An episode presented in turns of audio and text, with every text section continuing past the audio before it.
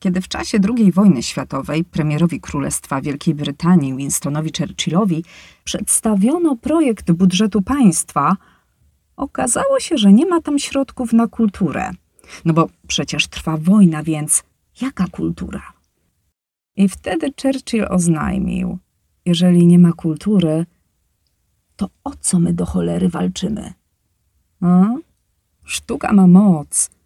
To, co dzieje się teraz w Ukrainie, to, z czym zmaga się Europa, z czym zmaga się tak na dobrą sprawę już cały świat, jest niewyobrażalną tragedią i zbrodnią. Nie czuję się w ogóle na siłach, by udzielać tu mądrych rad czy wygłaszać odezwy do narodu. Nie o to mi chodzi. Wiem natomiast, że w każdym kryzysie to właśnie sztuka stawia nas na nogi. Dlatego, choć jest trudno, nadal nagrywam i nadal publikuję kolejne odcinki. Sztuka pomaga mi oderwać się od złych myśli i, i mam głęboką nadzieję, że także Tobie pozwoli złapać oddech.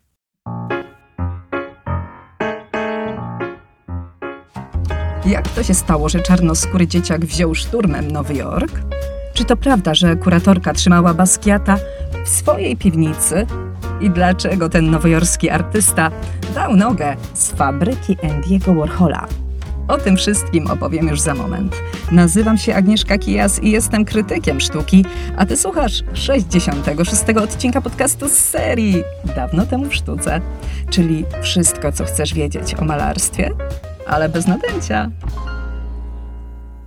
Przełom lat 70. i 80. to był dziwny czas dla Nowego Jorku. Miasto dosłownie rozpadało się w oczach, bankrutowało. Dzielnica Soho, którą dotychczas zamieszkiwali wyzyskiwani pracownicy fabryk, opustoszała. Nikt nie chciał tam mieszkać, bo było tam niebezpiecznie. Normalni ludzie uciekali na przedmieścia. To musiało się zmienić. Władze podjęły decyzję, by przekształcić tę część miasta w dzielnicę artystyczną i pach, puf, dosłownie z dnia na dzień, zachęcenie obietnicą tanich mieszkań za złotówkę, tak to nazwijmy, artyści tłumnie stawili się w Nowym Jorku. Na ulicach zaroiło się od rockmenów, reżyserów, aktorek, były też modelki, malarze, a także było sporo marszantów. W mgnieniu oka rozpadające się rudery, puste fabryki i magazyny zaczęły przekształcać się w modne kluby, w galerie sztuki. No, zaczęło się dziać. I właśnie wówczas, w samym sercu tej twórczej wrzawy, na nowojorskiej arenie pojawia się młody, 17-letni chłopaczyna. Jest bezdomny. Potem jak jego matka trafiła na leczenie psychiatryczne, uciekł z domu i teraz spał gdzie popadnie. Jak się uda, to kątem u znajomych, a jak nie, to w parku, w kartonowym pudle. Tak oto na ulicach Soho, bez dachu nad głową, bez grosza przy duszy, rodzi się sztuka. I to jeszcze jaka! Na ścianach, murach, w tunelach metra i na samych wagonach zaczęły pojawiać się intrygujące hasła. Sejmo jest końcem burżuazji. Sejmo jako forma neosztuki. Czy nawet Sejmo jest alternatywą dla Boga, napisane na ścianie kościoła na West Broadway. Mnie osobiście najbardziej rozbawiło Sejmo, zadzwoń do domu, matka cię potrzebuje. Te żartobliwe, sarkastyczne, a niekiedy, no, nawet poetyckie slogany, kreślone sprayem na nowojorskich ulicach w taki inteligentny, błyskotliwy sposób wyszydzały konsumpcyjny styl życia, piętnowały nadużywanie władzy, a nawet nierówności społeczne. Wszystko podpisane w ten sam sposób. Sejmo, często z dołączonym ironicznie symbolem praw autorskich, takie C w kółeczku na znak oryginalności oraz trójzębną koroną, czyli no nie ma wątpliwości, kto tu rządzi, król jest tylko jeden. Oj, dużo się o tym mówiło, bo hasła Sejmo były dowcipne, prowokujące, no i przyciągały uwagę. Podejrzewano nawet, że ich autorem był jakiś znany artysta, który chciał pozostać incognito. Wszyscy, dosłownie wszyscy chcieli wiedzieć, kim jest Sejmo. Pa. Ale co to w ogóle znaczy Sejmo? I nam, Polakom, nie wydaje się to tak oczywiste jak Amerykanom, więc dwa słowa wyjaśnienia. Słowo Sejmo pochodziło z czarnego slangu i w tamtych czasach, kiedy na ulicy spotykali się dwaj starsi goście, tacy starzy ziomale, to jeden zagajał do drugiego hej, what's up, co słychać? A ten drugi odpowiadał Sejmo, Sejmo, co było skrótem od popularnego wyrażenia same old shit, a w wolnym tłumaczeniu oznacza to to samo gówno. Wręcz stare, to samo stare gówno. Zatem, tak jakbyśmy mówili u nas po staremu, stara bieda, brędza z nędzą. Nie wiem, czy ktoś tak w ogóle jeszcze mówi, ale kiedyś się tak mówiło.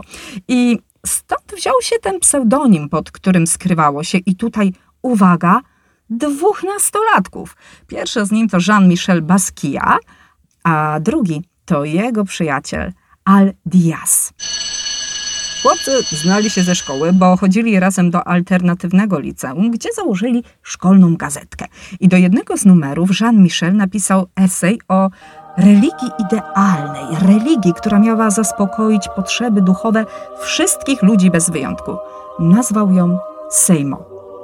Kilka dni po opublikowaniu artykułu Diaz i Basquiat wydrukowali ulotki zawierające fikcyjne opinie od osób, które twierdziły, że przejście na Sejmo zmieniło ich życie.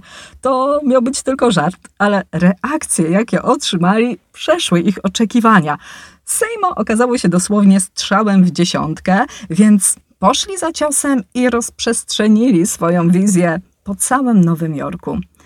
I choć mogłoby się wydawać, że to, co robił Jean-Michel Basquiat, było zwykłym mazaniem po murach, wybrykiem wandali, to warto jednak zrobić tu pauzę i wrócić do czasów, gdy Basquiat był młodym chłopcem. To był wyjątkowo upalny dzień. Jean-Michel miał 7 lat i grał z kolegami w piłkę na podwórku. Jego matka krzątała się po kuchni i raz po raz spoglądała przez okno na gromadkę bawiących się urwisów. Gdy skończyła gotować, poprosiła córkę, by ta zawołała brata na obiad, więc dziewczynka posłusznie wyszła przed dom i stojąc na chodniku nawoływała głośno Jean-Michel! Obiad! Obiad! I wiadomo, chłopiec trochę się ociągał, bo zabawa była przednia, ale w końcu przebiegł przez ulicę i nagle przypomniał sobie o czymś, więc zawrócił i kiedy wbiegł na jezdnię,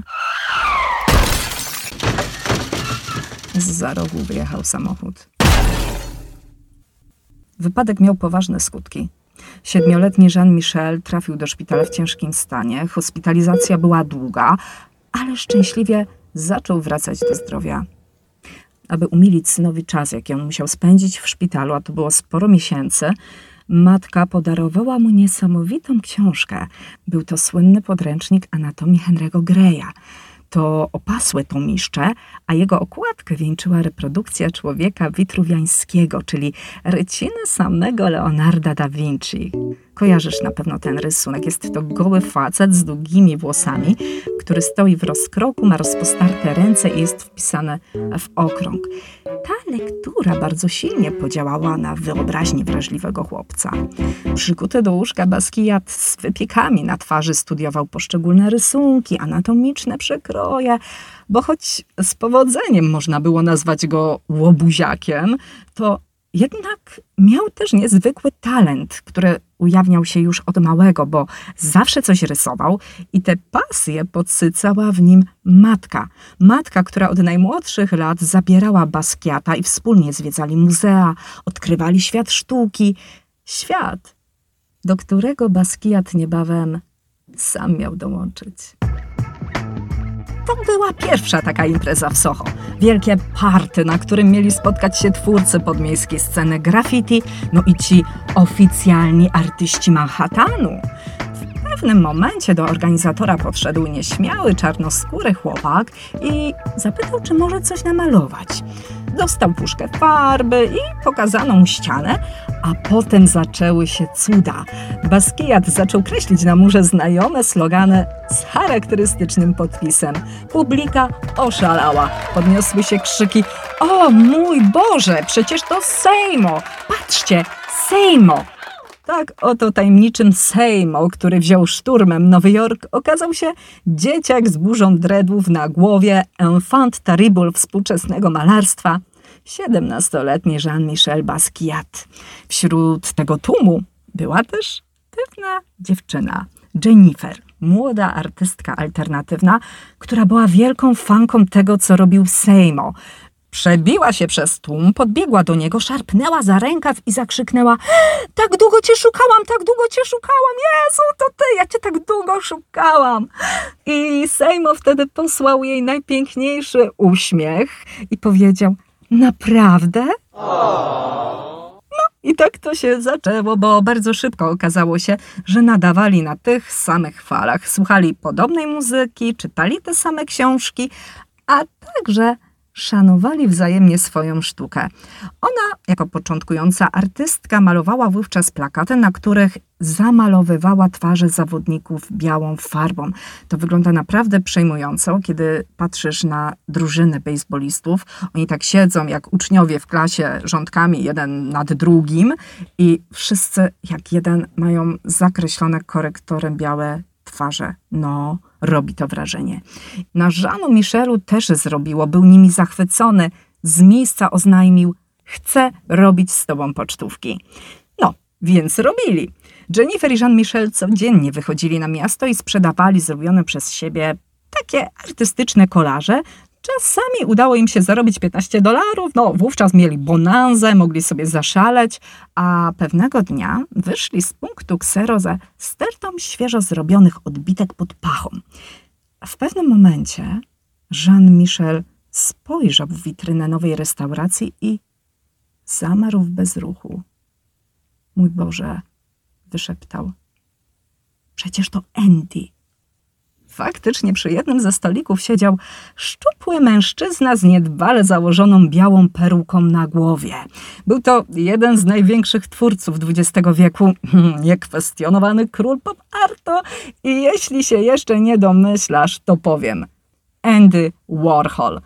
Właśnie spożywał lunch i podczas tego lunchu towarzyszył mu krytyk sztuki Henry Glanzhaller. To była również wyjątkowa figura w świecie nowojorskiej sztuki tamtych czasów. A jeżeli chodzi o Warhola, to Basquiat od najmłodszych lat był jego fanem. Gdy minął pierwszy szok, powiedział Jennifer, żeby została na zewnątrz, bo Warhol jest gejem i lepiej, żeby ona się w to nie mieszała, natomiast sam wszedł do środka. No, długo nie wracał. Wreszcie otworzyły się drzwi. Dziewczyna spytała go, dlaczego tak długo cię nie było, dlaczego to tak długo trwało. I wtedy okazało się, że Warhol zakupił kilka pocztówek. Niestety nie miał przy sobie pieniędzy, więc powiedział: Henry, pożyczysz mi? No i ten faktycznie pożyczył mu pieniądze, ale nie miał drobnych, więc musiał rozmienić 5 dolarów. I wtedy Andy zdecydował się na zakup dwóch kartek. Każdą z nich kupił po 2 dolary. No, nie było to wiele, ale tu nie chodziło o pieniądze. One nie miały najmniejszego znaczenia. Dla Basquiata najważniejsze było to, że wielki Andy Warhol kupił dzieło jego rąk. Później sprawy potoczyły się błyskawicznie.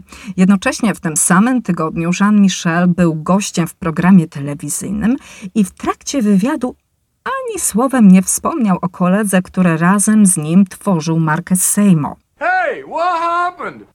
To poważnie nadwyrężyło ich kontakty. Diaz miał pretensje do Basquiata, zwłaszcza, że niedługo potem na mieście pojawiło się graffiti. Seymour is dead. Seymour umarł. Diaz był wściekły, bo tym gestem Jean-Michel symbolicznie zabił Seymour, a było to morderstwo z premedytacją. Od tej pory Basquiat zaczął budować pozycję artystyczną pod własnym nazwiskiem. Wiedział, że musi działać bardzo szybko. Pamiętaj, że on wciąż nie ma kasy, on nie ma pieniędzy, nie ma gdzie mieszkać, nie ma na czym malować, więc łapie co popadnie, łapie tektury albo, nie wiem, idzie na miasto do pustostanów i wyrywa drewniane drzwi, no, na których potem maluje. Łapie szmaty, łapie plandeki. To to wszystko staje się jego płótnem, wypełnia się jego sztuką. Oj, to była bardzo, bardzo wyrazista sztuka i bardzo niepokojąca. Sztuka, która od razu zwraca uwagę i choć momentami owszem, jest tu jakiś żart, mamy na przykład karykaturę Pabla Picassa, mamy takie mrugnięcie okiem do Monalizy, Ale pojawiają się też inni bohaterowie, czarnoskórzy. A przecież dla nich dotychczas nie było miejsca w historii sztuki.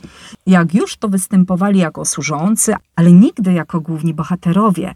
U Basquiata są na pierwszym planie, są wychwalani, opiewani. To na nich każe nam patrzeć młody czarnoskóry artysta. Ale czy ja mam prawo wartościować i podkreślać, jaki on ma kolor skóry?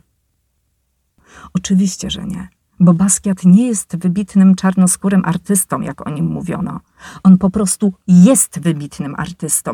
Nie mam prawa nakładać na niego łatki czarnego, zdolnego dzieciaka, a tak właśnie zrobili amerykańscy krytycy sztuki.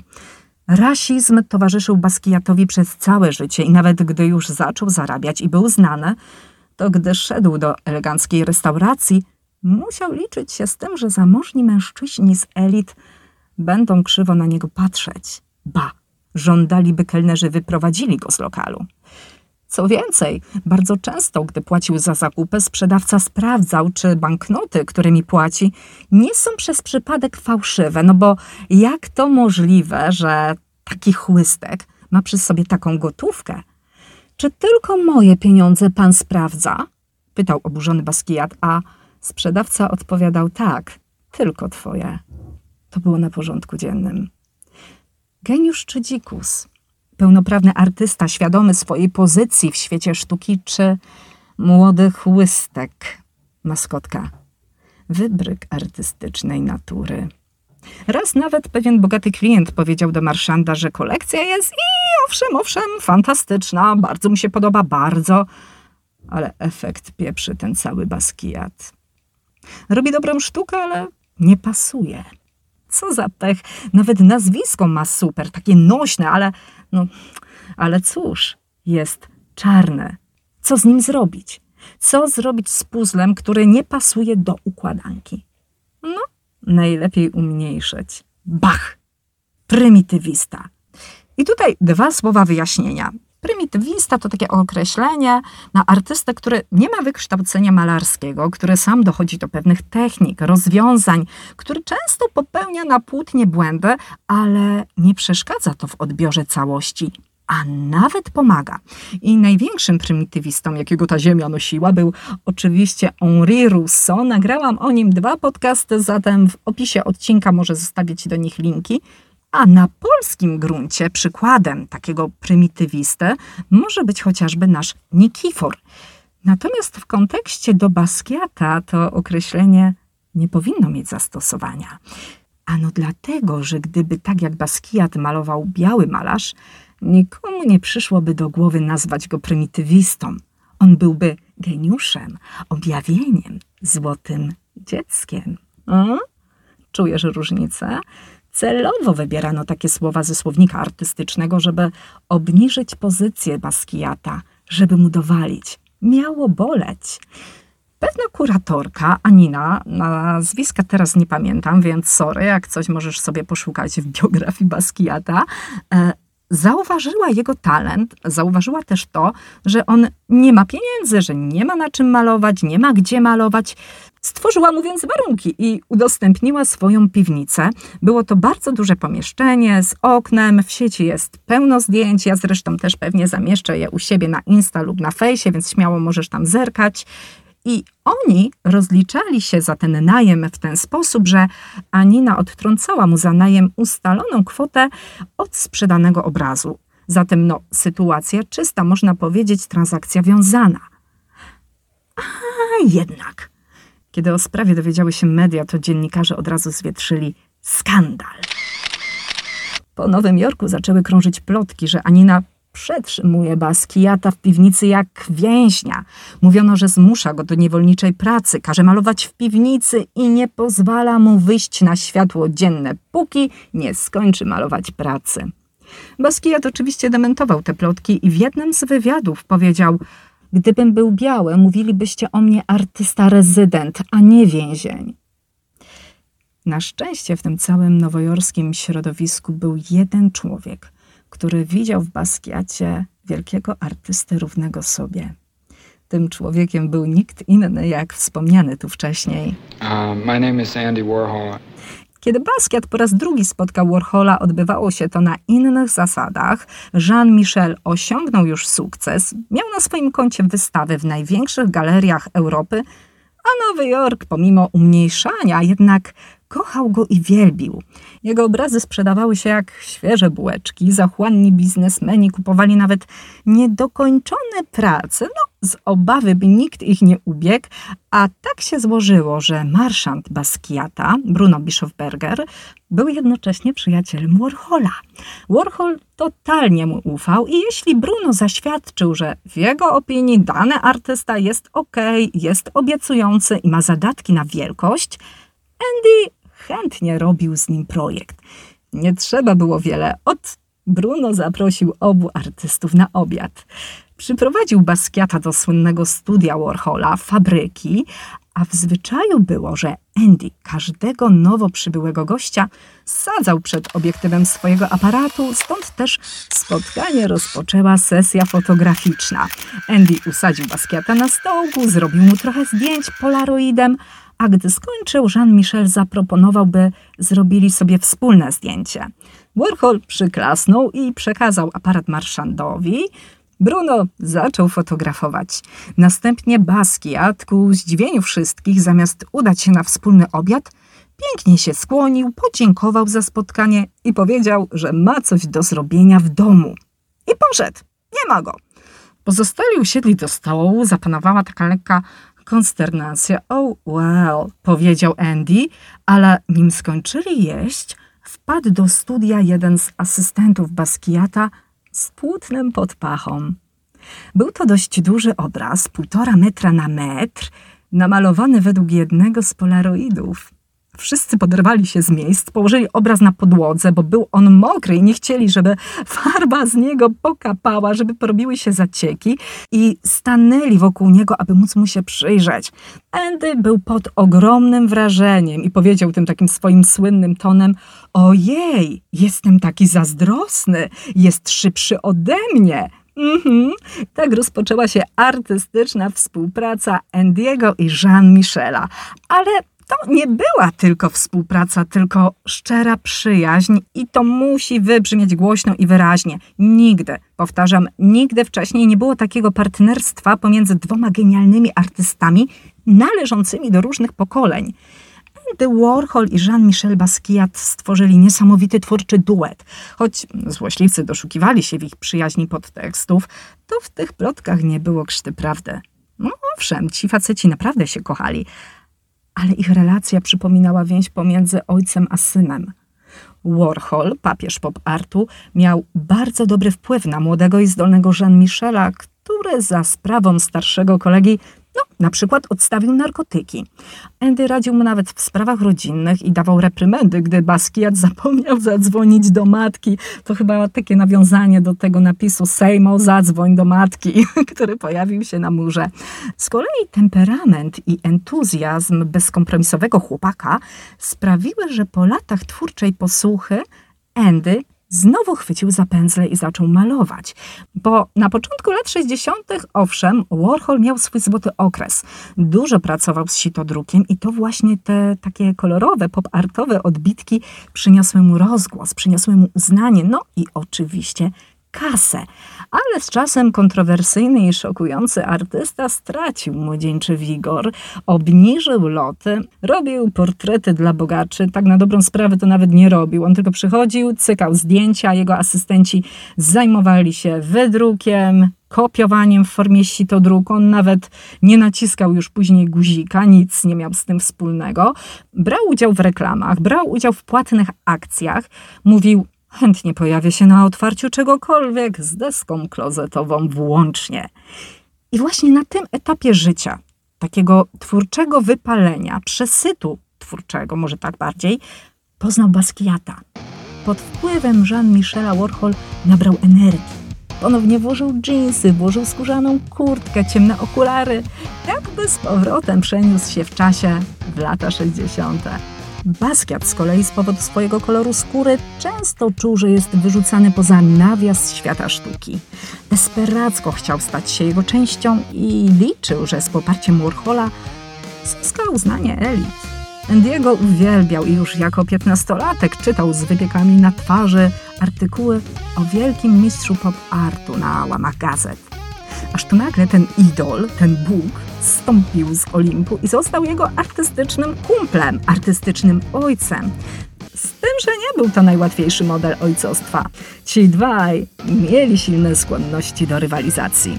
Malowali wspólnie obrazy, Warhol zaczynał, a potem przychodził Basquiat i wszystko przemalowywał.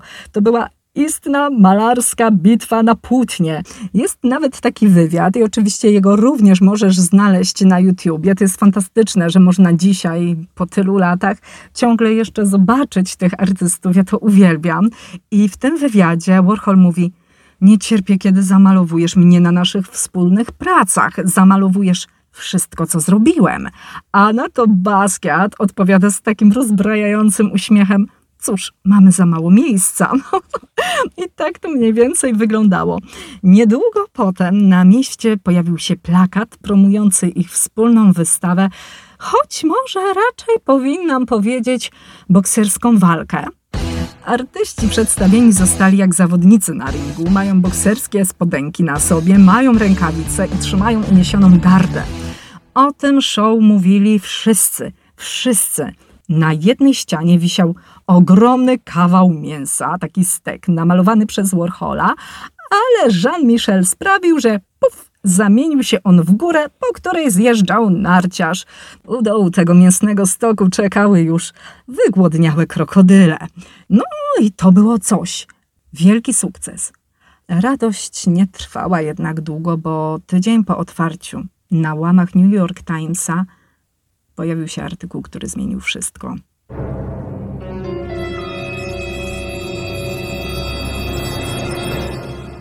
Basquiat przebierał nogami jak dziecko. Nie mógł się doczekać tej recenzji.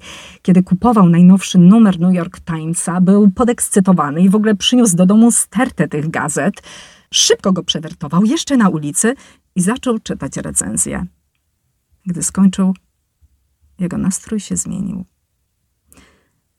W artykule przedstawiono go jako zabawkę, którą Warhol wykorzystuje do podgrzewania własnej kariery. W zeszłym roku pisałem o Żanie Michelu Basquiacie, że ma szansę zostać bardzo dobrym malarzem pod warunkiem, że nie ulegnie siłom, które uczyniłyby z niego maskotkę świata sztuki. W tym roku wydaje się, że te siły zwyciężyły, ponieważ Basquiat jest teraz na scenie w galerii Toniego Szafazi, wykonując padedł z Andy Warholem, mentorem, który pomógł mu w osiągnięciu sławy. Basquiat przestraszył się.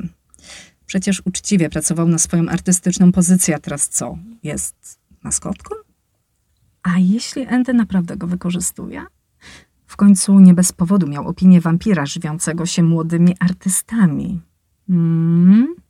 Tak oto złośliwy dziennikarz zasiał ziarno niepewności. Basquiat dostał paranoi, zaczął być podejrzliwy, aż w końcu zupełnie zerwał stosunki z Endym. Jednego nie przewidział.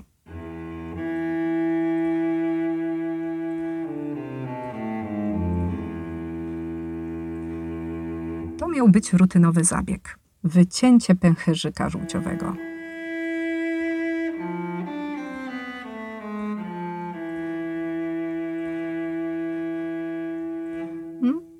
Stało się inaczej. Tej nocy Andy Warhol umarł. Basquiat dowiedział się jako jeden z pierwszych.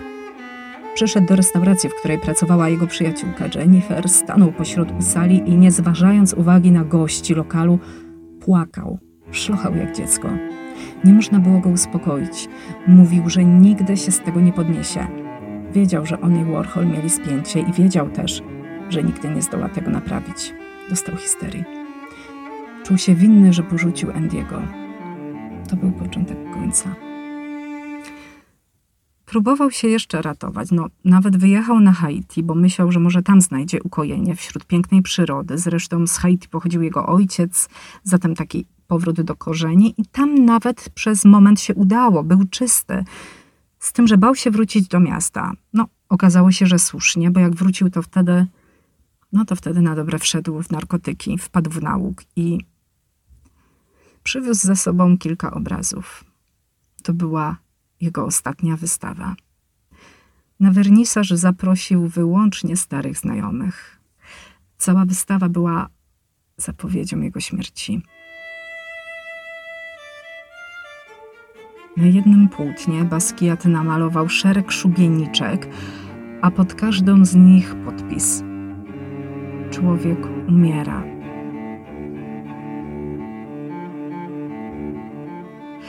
Był tam też obraz przedstawiający czarnoskórego mężczyznę na przedziwnym trupim koniu szkielecie. Wiśtawio. Gdzie jadą? Hmm? Tam, gdzie zmierza każdy z nas już od chwili narodzin. Tylko, że Jean-Michel ma 28 lat. 28 lat, gdy zażywa śmiertelną dawkę narkotyku.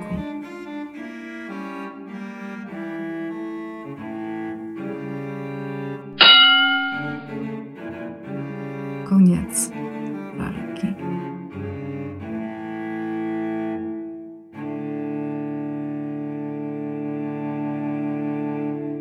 Mm, I z tym cię zostawię. Wśród codziennych obowiązków, gonitwy, zmartwień, troski, radości, sukcesów, pomyśl przez moment o młodym chłopaku z burzą dreadów na głowie i z burzą pomysłów w głowie, które później przenosił na płótno.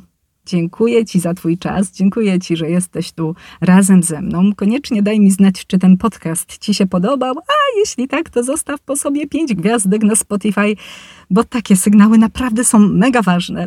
Zaobserwuj też ten kanał, ponieważ dzięki temu nie przegapisz kolejnego malarskiego odcinka.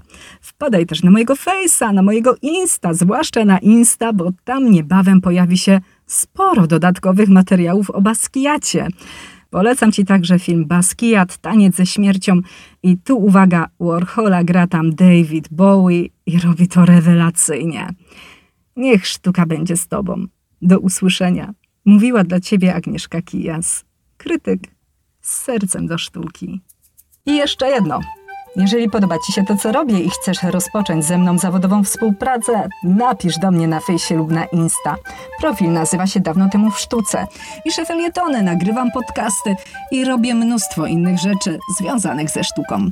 Wspólnie zrobimy artystyczny projekt. Taki, taki, taki bez nadęcia.